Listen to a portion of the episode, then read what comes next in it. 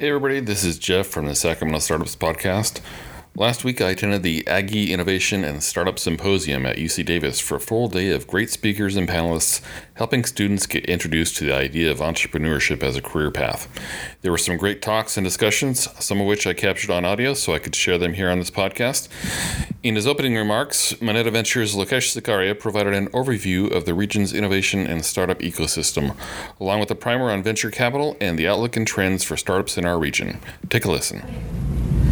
All right, so um, my intent today is uh, just to talk about venture capital, what it is, uh, a little bit about the ecosystem in Sacramento, um, and just you know uh, related to some of the personal experiences I've had, um, and then maybe end with some advice around for students who are going to end up joining startups. Um, it will be good to just share some things that I wish I knew when I was graduating. Um, so uh, a lot of you will start your own companies someday. Uh, a lot of you will end up joining startups. A lot of you will end up working for big corporations. But eventually, uh, you know, uh, I would hope that uh, this day today inspires you to eventually be part of a startup somewhere down in your career, right? So, so sorry, um, yeah.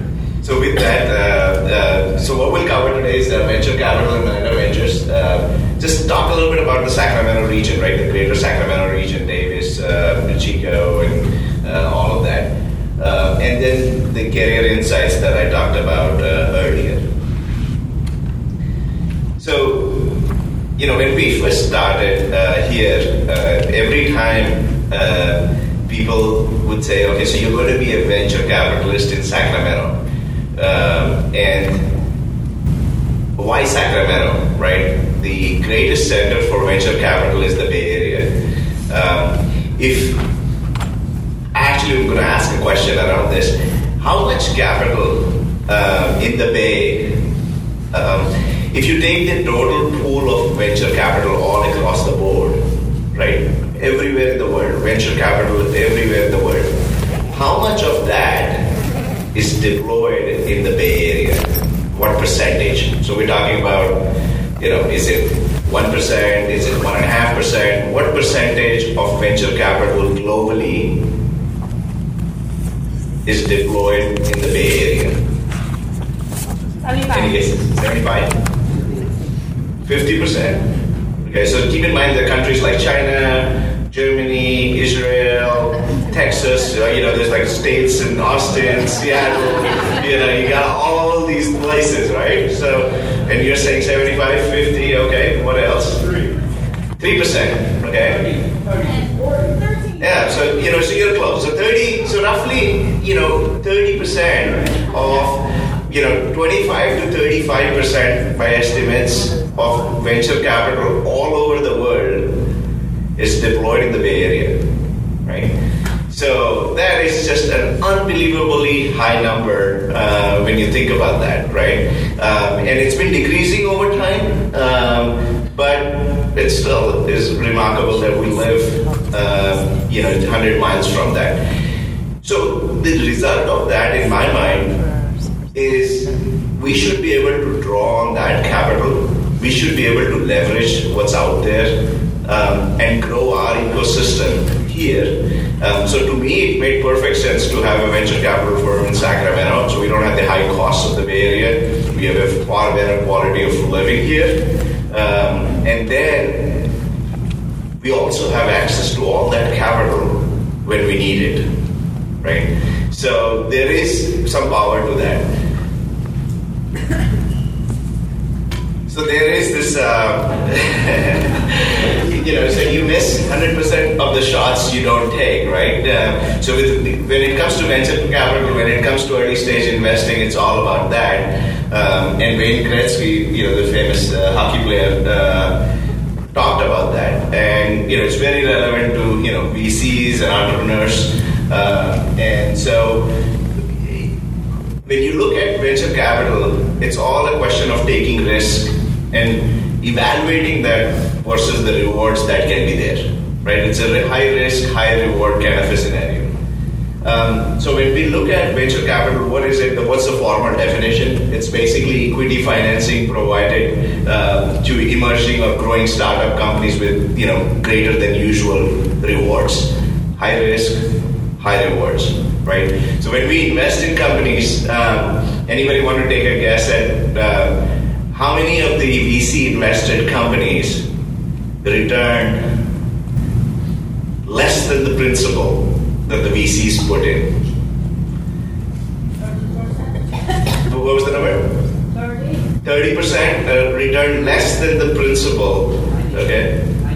90%? Actually, pretty close. So, so you say, you know, so somewhere in the 75% to 90% range of the, you know, so if VCs invest in 100 companies, 75 to 90 of them return less than the principal that they put in, right? So it's a high risk scenario for sure. So now let's talk about high rewards, right? All these companies, Google, Facebook, how did they get funding? How did they get started? VCs. So there's the reward part of it. So even though only 10 to 25 companies do well, they make up for all the losses that the VCs incur on the 75 to 90 that go down for them, right? So that's the model, and we got to be very cautious about making sure that we pick companies that we think will be in that successful 10%. Um, and we are wrong 75 to 90 percent of the time, right? So that, that's how the VC world works. What does venture capital do? For startups, in many cases, it's the only source of capital. Um, they also get a lot of domain experts. So as VCs, we try to bring in people into the firm so that they have the expertise needed to scale and to grow. And in many cases, what the startups find particularly useful is the access to our extended network. Right? So we might know people, we might know customers, we might be able to get them introduced into customers, uh, might be able to get them introduced into potential acquirers down the road. Um, so it's the network access that they're getting. Um, for investors in VC funds, this is the only way they get access to high growth companies. Um, by the time companies are already public, and if they're investing in that, you know, chances are they, they're no longer on the same trajectory that they were when they were privately held. Um, it also allows them to do portfolio diversification, right? Because VCs, when you invest money in VCs, it's not as correlated to the stock market and bonds as other areas, right? So typically when the stock market goes up, mutual funds, ETFs, bonds, I mean, a lot of those things sit in sync. Um, with VCs, the correlation numbers are like 0.1 to 0.13, uh, which means that there is very little correlation between what, how the stock market or markets do and how the VC space does. Um, so that's another reason why investors invest uh, in VC firms. And typically, the venture capital outperforms traditional securities. Um, over the last uh, 10 years, um, so if you take a 10, 10 year mark, 20 year mark, or 30 year mark, in all those three marks, the average return from VC funds is higher than the stock market, Dow Jones, Nasdaq, S&P 500. Uh, so it beats that over a long period. So in spite of all the risks I talked about as an investment over a longer period, uh, this tends to work out. So, you know, for many in the room here, you know, you already probably know this, but just to kind of reiterate, um, when a company starts, typically it's funded by maybe your own money, maybe your friends and family money, maybe some angel who's invested in it. So it's bootstrapped or angel money that, you know, starts the company once it's had a little bit of traction, once it has got a little bit of revenue, that's when the VC venture capital comes in to help them scale and grow. Once those companies have scaled to a decent size, they're making decent profits, that's when private equity steps in um, and invests in those companies. And eventually, those companies go public, and those are mature companies. So that's the spectrum there, right? So you start from you know bootstrapping from angels all the way to the public markets. And where we play is right after the angel money has come in, you've already got something up and going. Um, and so, uh, the other way to look at this is, you know, where how the value of the company grows, your own company grows over time, and who funds it at different stages.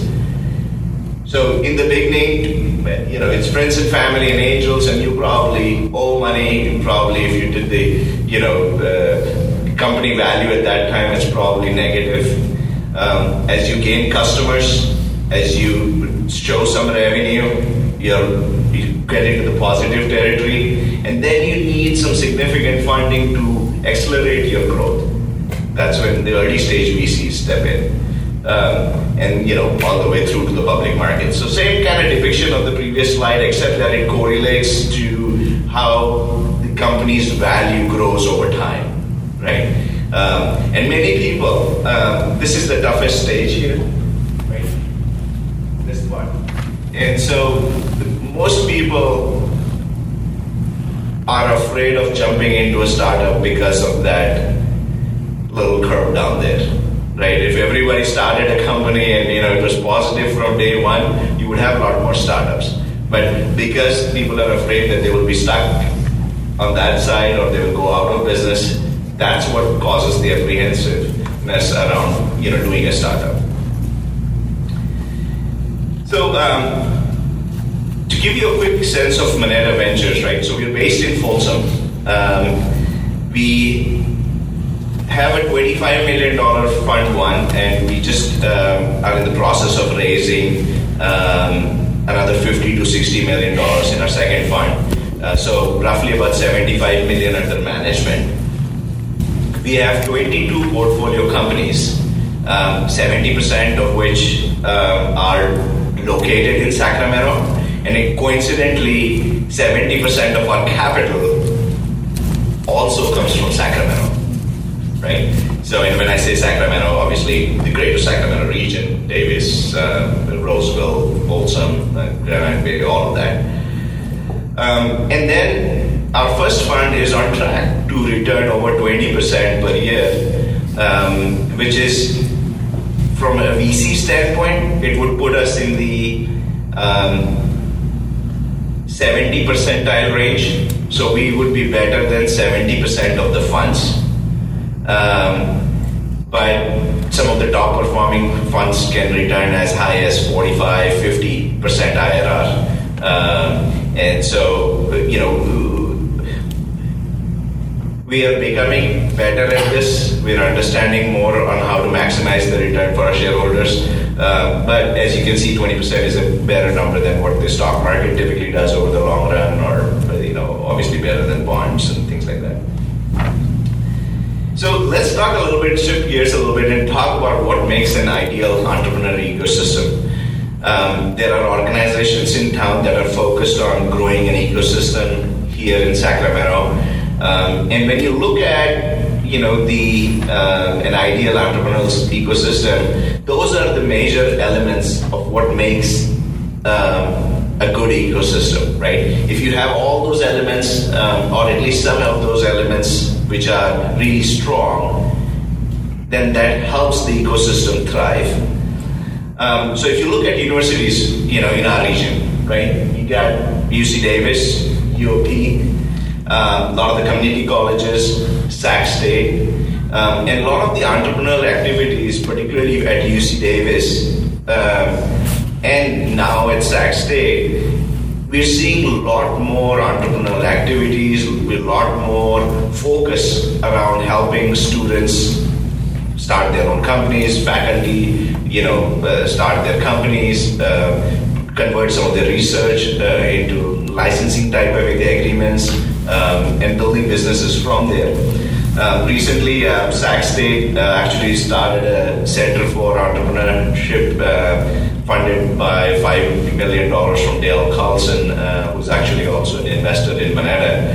Um, and so I think you will see a lot more activities around this in the region. Um, and the good news is that the universities always share resources, you know. Um, so, for example, um, if you're a UC Davis student, you could really participate in that, you know, State uh, Center for Innovation. They welcome that. They bring, you know, entrepreneurs and education around that. Um, same thing goes for some of the catalyst programs, venture catalyst programs here and others. So, it, it's an environment which you can use to your benefit to grow. Um,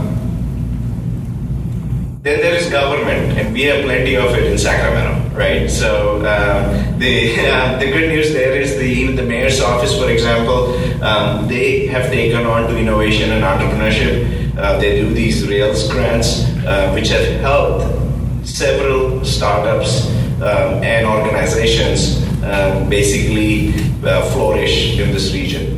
Um, so we have a very supportive government um, in place. Then you look at mature companies. And why do you need mature companies? You need them because they provide the executives you might need as you scale.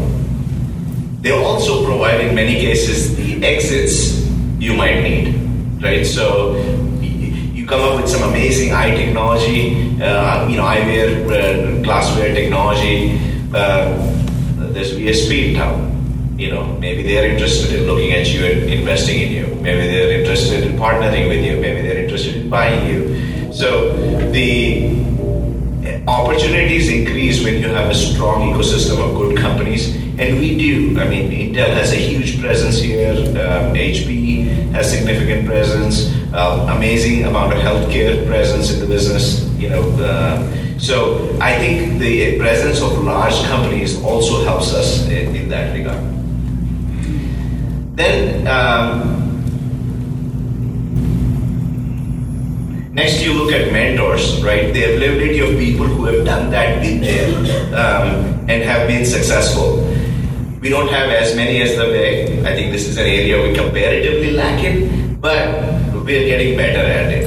You know, so there are, if you, you know, within even the UC Davis faculty and things like that, there are some amazing people who have been, you know, mentors to a lot of startups. Um, and so if you look for the right mentors, there are plenty available here. Um, but they also serve the ecosystem really well. And then there is the service providers, right? Completely underestimated part of the ecosystem. Lawyers, accountants. You know, when you hire a lawyer, does he know what a VC is going to look for? How are you going to incorporate your company? How is your company going to be set up? Um, do your accountants know what to expect uh, from investments? So it's extraordinarily important that we have people who are already familiar with it. And uh, in this area, I think we're really good at it because most of our accountants or lawyers are servicing Bay Area companies sitting and living here, right? So they have tremendous experience and they would rather be serving customers here in this region. Um, so I think that's one area that we have pretty well covered. Um, and then finally, you need investors. Um, the you know they provide the startup growth uh, for regional companies, give you the capital you need to grow. Um, I think Moneta is one of them. Uh, we are now slowly having building a more of an ecosystem.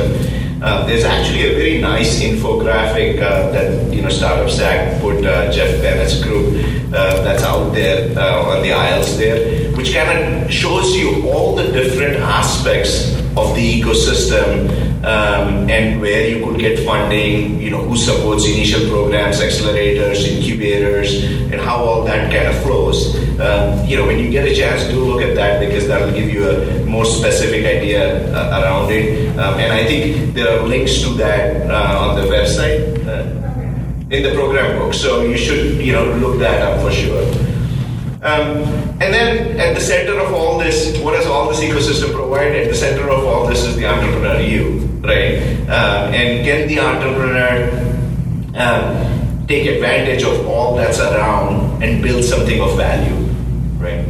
So one example I want to talk about is uh, Pocket Points. Um, so it's a uh, company that Moneta invested in. Um, so these were two uh, Chico State students Um, and they came and they presented to us, um, and they talked about this idea of using this app, where basically when students are in classes, if they switch on this app, it gives them points for keeping their cell phones off.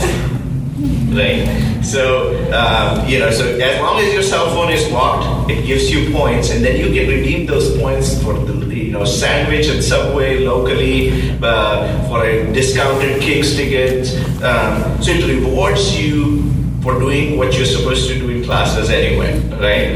Um, and so, so they came up with this idea. and They, you know, proposed this to us, and we asked them how they were going to monetize this. How are they going to make money?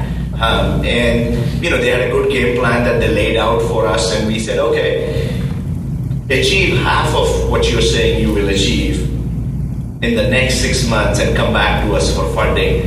You know, we'll you know take a serious look at that. Um, and four months later, um, they were back in our office saying, hey, you know, we hit the targets you wanted us to hit, um, and we have revenue going. We are already live at such and such number of campuses, um, and there's some incredible, you know, penetration rates in terms of um, the universities that they are at. Uh, at Penn State, for example, 60% of the students use this app. Um, at BYU, you know, some 55%. Um, so at some of the universities that they've rolled this out to, they've got some tremendous success. Um, and so when they came with this, Moneta decided to fund them, uh, even though they did not have the necessary half a million in revenue that we look for. Um, and they have been thriving and growing successfully. Um, and uh, I love their introductions whenever we ask them to present anywhere. The both of them get up there and they say, well, you know, we. Um, we are taking leave of absence from Chico State, uh, the Harvard of the West, um, and uh, you know, and then they go and talk about how they went about building it. Uh, but I just love their enthusiasm and everything else. So, so this is not something that's just all theoretical here that we're talking about. There's an ecosystem and everything else. It's very doable, right? And you know, not everyone needs to be at Stanford um, to be able to create successful startups, right? Um, so that you know aspect of it is really important, and that's why I thought I would highlight Pocket Points, uh, you know, as a company. All right, so so everyone, um, you know, aspires, you know, or if you're here in this room, you probably aspire to be part of the startup ecosystem, and not all of us will go and start a company, right? Some of the students will come out of college and say, well, well I would have loved to do that. Uh, probably, you know, need to just join a regular job at this point and grow from there. So I thought, you know, let me just kind of list down some things that I think are relevant um, around it. So, first is if you look at the scale, you coming out as a student, starting your own company, that's the high risk, high reward one end of the spectrum, right? You know, you can be the next, you know, Zuckerberg and, you know, tremendous rewards, but you might also just end up failing in your startup and three years later be looking for a job. You could instead join a startup, and that's comparatively lower risk, lower reward. You could join a large company. You know, the risks are far lower and you know, probably the rewards are proportionate to that. Um, but the thing to remember is that in any of those paths can eventually lead to a startup.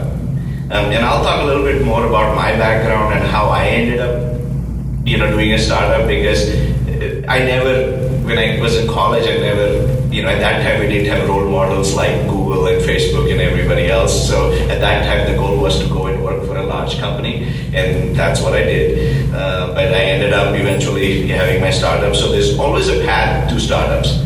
Um, and the key thing through all this process that you have to remember, you know, as you go through startups and things like that, is the ability, as this quote says, you know, you fall seven times, you stand up eight.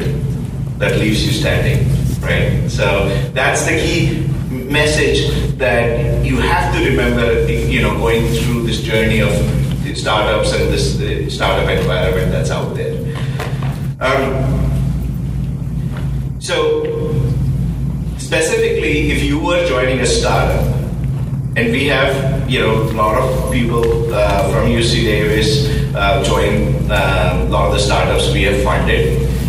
Um, and it's interesting to see the process uh, of recruitment and everything else. So if you were joining a startup, I would encourage you to get four of these things answered in crystal clear terms. What you will discover through the interview process is many times the people interviewing you, they don't even know the answers, right? So the first thing to know is is the startup in an area that's growing you know is it does it have market space does it have growth potential is it something that can do well talk to people around you talk to your you know uh, advisors talk to your mentors uh, that's one key part the second and just most obvious question does the startup have money? Right? Because they hire you they bring you on. Six months later they say well this didn't really work out. And we were stuck at that you know part of the curve that I was talking about earlier, and uh, we're going to be out of business. Well, it's important, that's why, for you to know how much money they have. And how fast are they running through that money. They might have $10 million, but they might be spending $2.5 million a month. In four months, they're going to be out of money. So, important questions to get asked there, right? And then the last one this is the one that gets most experienced people even is somebody offers you you have two offers somebody offers you 3000 shares stock options and another company says we really want you we're going to give you 50000 stock options wow exciting but you know what that 50000 stock option company might have 50 million shares outstanding and so what you're getting is far less than the 3000 stock options so you always have to ask what percent of, of ownership will you get? What does 50,000 shares really mean? Um, and I had a pretty funny situation one time. I had given the same talk elsewhere, and one of the students later told me, he said, Well, you know, I uh, asked this question, and the manager didn't know. And then later, when he found out, he told me, you know, I didn't realize my stock options weren't worth much either, right? So the manager himself discovered through the process that maybe, you know, he had made the wrong choice to be at that startup, right? Um, so I just thought that was funny, but that is a question that most people forget to ask. Um, and so these are the four questions I would ask if you were joining a startup. Of course, we are not here to encourage you to do your own startups and, you know, grow and scale those, but if this is the option you take, uh, please do ask these questions. So let me now kind of go back to how I started and how I got into the startup. Uh, so I came out of college, worked for Price Waterhouse. Price Waterhouse sent me on a project here at Intel in Folsom. Loved Folsom, decided, you know, I really wanted to stay in Folsom, um, so didn't want to go traveling to different assignments with Price Waterhouse. Um, and so joined a smaller company called Rapidigm. Rapidigm at that time was 25 million in revenue. Uh, had a small Folsom office. They were based out of Pittsburgh, Pennsylvania. Um, and essentially, the risk I took for the role I ended up at Rapidigm was I used to make about $60,000 salary in Price Waterhouse at that time.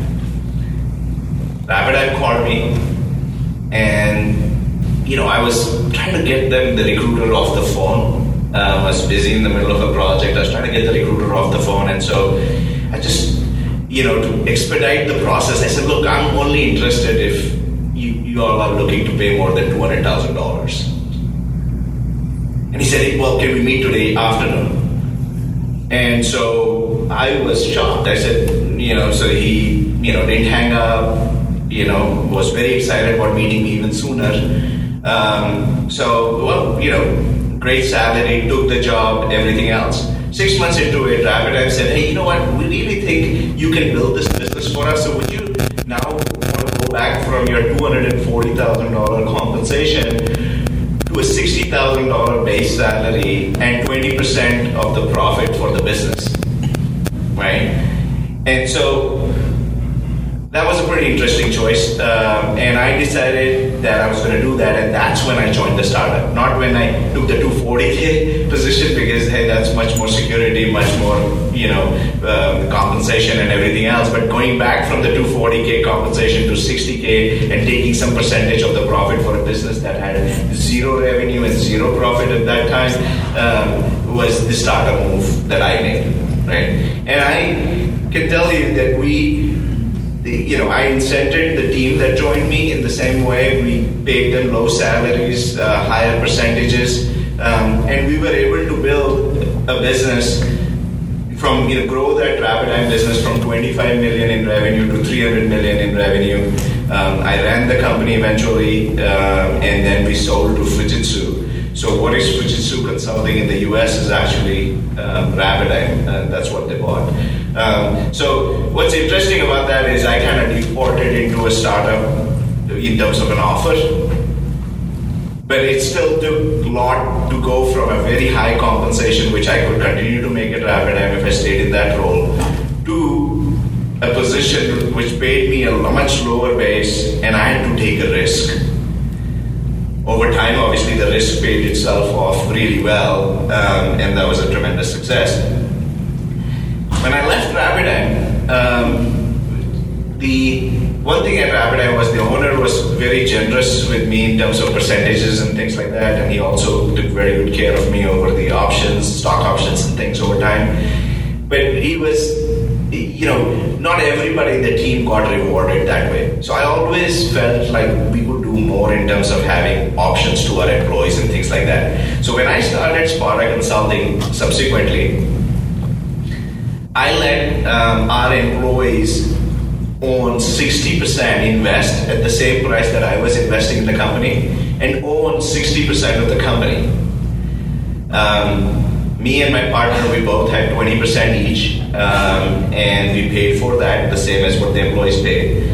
Eventually, Sparta was an incredible success, and the dollar that the employees had invested turned into $4.93 we grew to 1,500 employees globally, um, and you know through the process made 15 millionaires. Uh, 30 people made more than half a million dollars. Um, so it was an all-around success in the region, and it really did show that there is power to giving equity to your key employees and you know, and that basically motivates everybody to do more. So you have a smaller piece of the pie, but the pie grows to be a lot larger, right? So that was a key lesson there. And so I love J. Paul Getty's uh, comment there. Uh, he says, money is like manure, you have to spread it or it sticks, uh, right? So, um, and you know, it's very applicable. Uh, with the with Sparta showed that, uh, you know, it was a tremendous success for the region and all of that.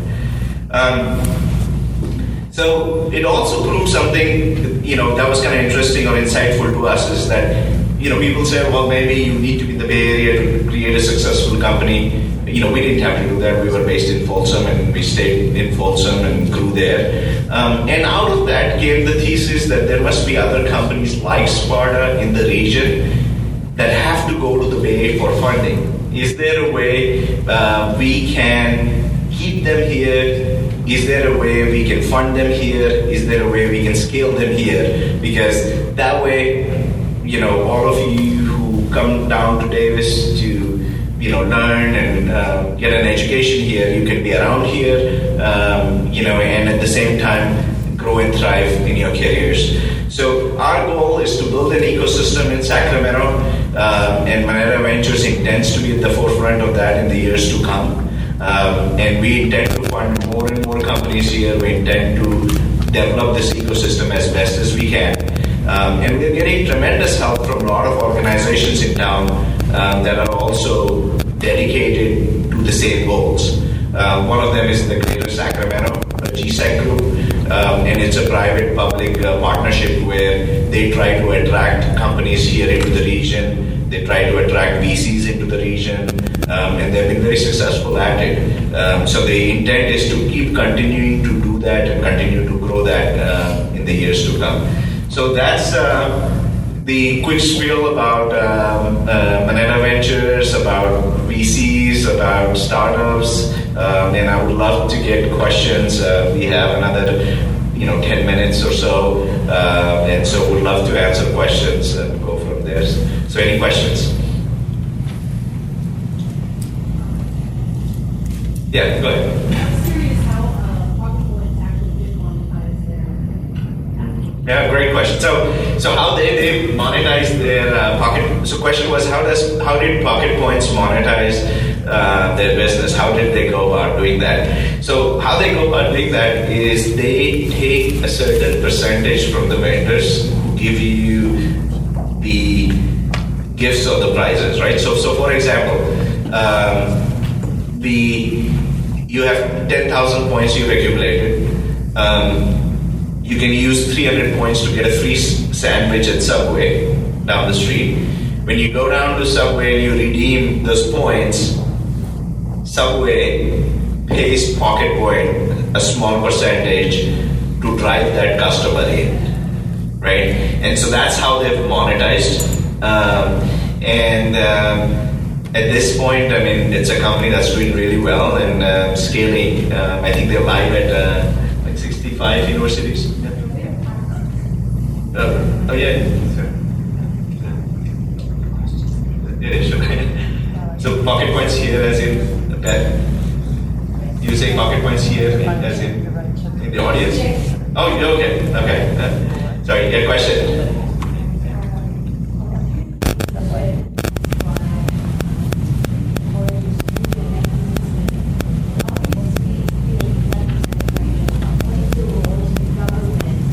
What you said if the government provide the, um, those young people to create companies? Absolutely. So, uh, as an example, one of the things um, that I was talking about was this idea of uh, you know the mayor's office having these uh, Rails grants, right?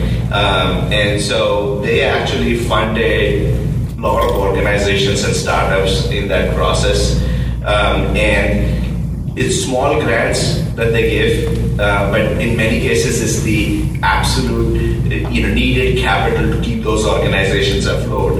Um, I think um, the Jeff, do you want to add anything more to how that benefited you, the Rails grant? Uh, Um, so- sure. Uh, Rails actually they they actually funded 15 organizations. They didn't fund startups. They funded organizations that help startups. Um, so they basically funded some programs like um, Impact Venture Capital has an entrepreneur, entrepreneur showcase, um, which is like an eight-week program. They funded Startup Sac, which basically allowed us to expand out some services on our website and put more resources available on there, do interviews with founders and stuff, um, build an app that a company did. Um, so they funded in a lot of educational uh, organizations, like the, the, the companies that are helping um, high schools and, and junior high school students uh, in STEM careers and stuff like that. So they're more of a support, supporting organizations and support startups. fourth wave. And fourthly, yeah. Cheryl. Yeah. For women. yeah. Yep, we uh, got funding for Fourth Wave, which is a program for women-led technology companies in the Sacramento region. Um, we help close the gap for mentorship and scale capital. And we had a cohort of seven last year. We had two that came out of UC Davis. Uh, one was Professor Angie Gelli, who's at the uh, Medical uh, Center.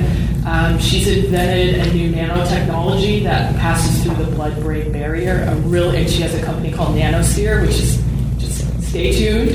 Um, and then um, Vanita, who you who formed Vanita, who you're going to see on a panel later uh, today, who was at uh, UC Davis uh, grad school, and she has a platform for skincare education um, that UC Davis Med Center is going to be using, and other uh, large universities around the country.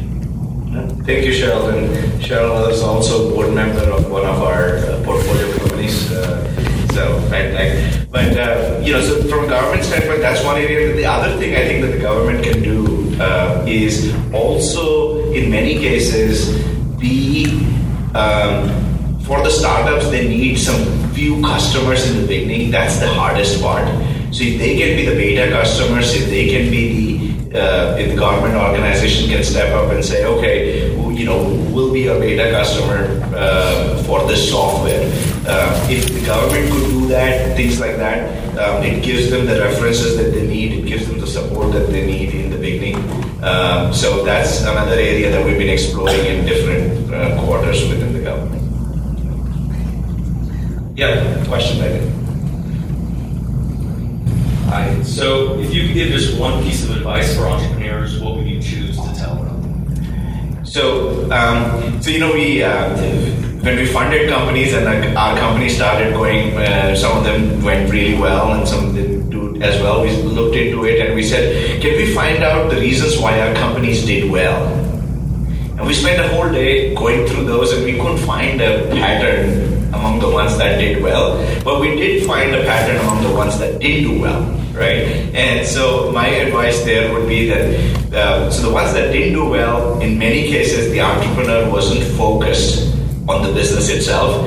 Hey, I, I have this main job here, and maybe I'm doing this startup here, or maybe I have two startups and I have this primary business. You know that confusion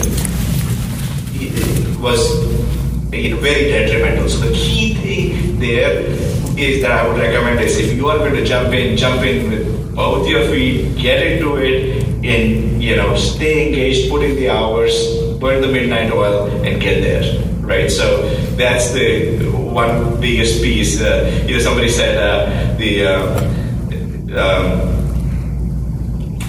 the ability to find success right, without putting the hard work, um, is very limited, right? So we are there are a thousand people that might be intelligent, that might have great ideas. The hundred will succeed, and the common denominator among the hundred is they all worked very hard at it, right? So startup is not an easy business; it's a tough business to be in, and uh, you have to jump in. Yeah, question. Other than prototyping, how else should a startup that knows that it kind of is a big startup cost, big infrastructure that needs to build, uh, to cross that valley that you showed earlier where uh, so the question was, uh, other than prototyping, how else should a startup cross that valley of death? You had the graph that showed where the funding is, and um, there's that little. So th- there are two or three ways of, um, you know, so if you have a prototype in place, uh, many times customers can fund you, right? You go to a customer um, and say, look, we'll give you the software for free. Um, help us be a reference um, and so on, right? So maybe you did, you know, you, instead of getting funding, what you got was a reference that helped you build to the next customer, right? So a lot of times the prototype can do that, and if you have a good proven prototype, a lot of times um, even later stage investors, if they really believe in your idea, might actually fund you and say, you know what, go, you know, here's a small dollar number, go prove this concept out, right? Um, and in many cases they might have ideas and say specific things you have to do with that prototype generate this much revenue and then come back to us kind of like what we did with pocket points uh, and direct specific things that you need to do to get to that point. Um, and you know after that once you are at that point then funding is easily available. Um, the other thing that we are all trying as a region is to see if there can be more incubators and accelerators. Um, I would even encourage you know you to participate in incubators or accelerators in the Bay. That might fund a prototype idea, um, and once you're through that program, to go back and seek funding, um, you know, here in Sacramento. Um, so we have seen many companies do that, and we've successful at. Any last question? Hi everyone, my name is Audrey Kim. I'm a fourth year undergraduate uh, majoring in communications. Uh, I have a question for you. As a student uh, with an idea, how would you um, go about the means of getting angel funding? Yeah. So very similar question. I think the idea, develop that idea as much as you can, you know, with your limited resources, friends, families, you know, uh, your spare time, because time is also a pretty expensive commodity. uh, That you know, so you put all that into it, develop it as much as you can, get the mentorship help as you can, and then see if you can apply to the incubators and accelerators as part of that. Uh, you know, look out for the program coming out of Sac State for the Center of Innovation there, because they will they are also targeting exactly this area. Uh, a lot of the things that exist at UC Davis. Uh, you know, look for those resources to get you through the stage of the initial funding, right? Um, and the idea with the incubators and accelerators is they actually give you resources and actually give you money um, uh, to develop your idea so that it's at least marketable to the first couple of customers, right? Um, so that, that would be the right place to start is accelerators and incubators. Uh, Okay. Well, thank you. I'm out of time here. I really appreciate you listening. Okay, thanks for listening. If you like what we do here at Startup Sac and value the content like this that we share with the community, and you'd like to see us continue to share more, please consider supporting us through a donation. It's easy to do, and for less than the price of a cup of coffee each month, you can help sustain our ability to share content and resources like this with the community. Go to startupsac.com slash support for a list of ways you can support us, including becoming a Patreon patron. Thanks.